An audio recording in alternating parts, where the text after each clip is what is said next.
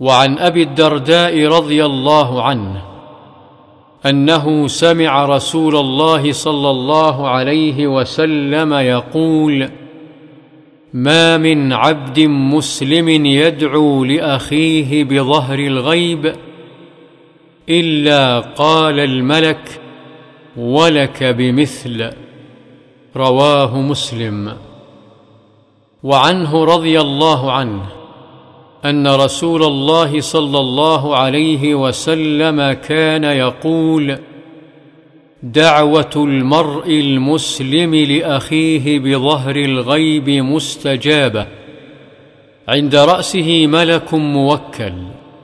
كلما دعا لأخيه بخير قال الملك الموكل به آمين. ولك بمثل.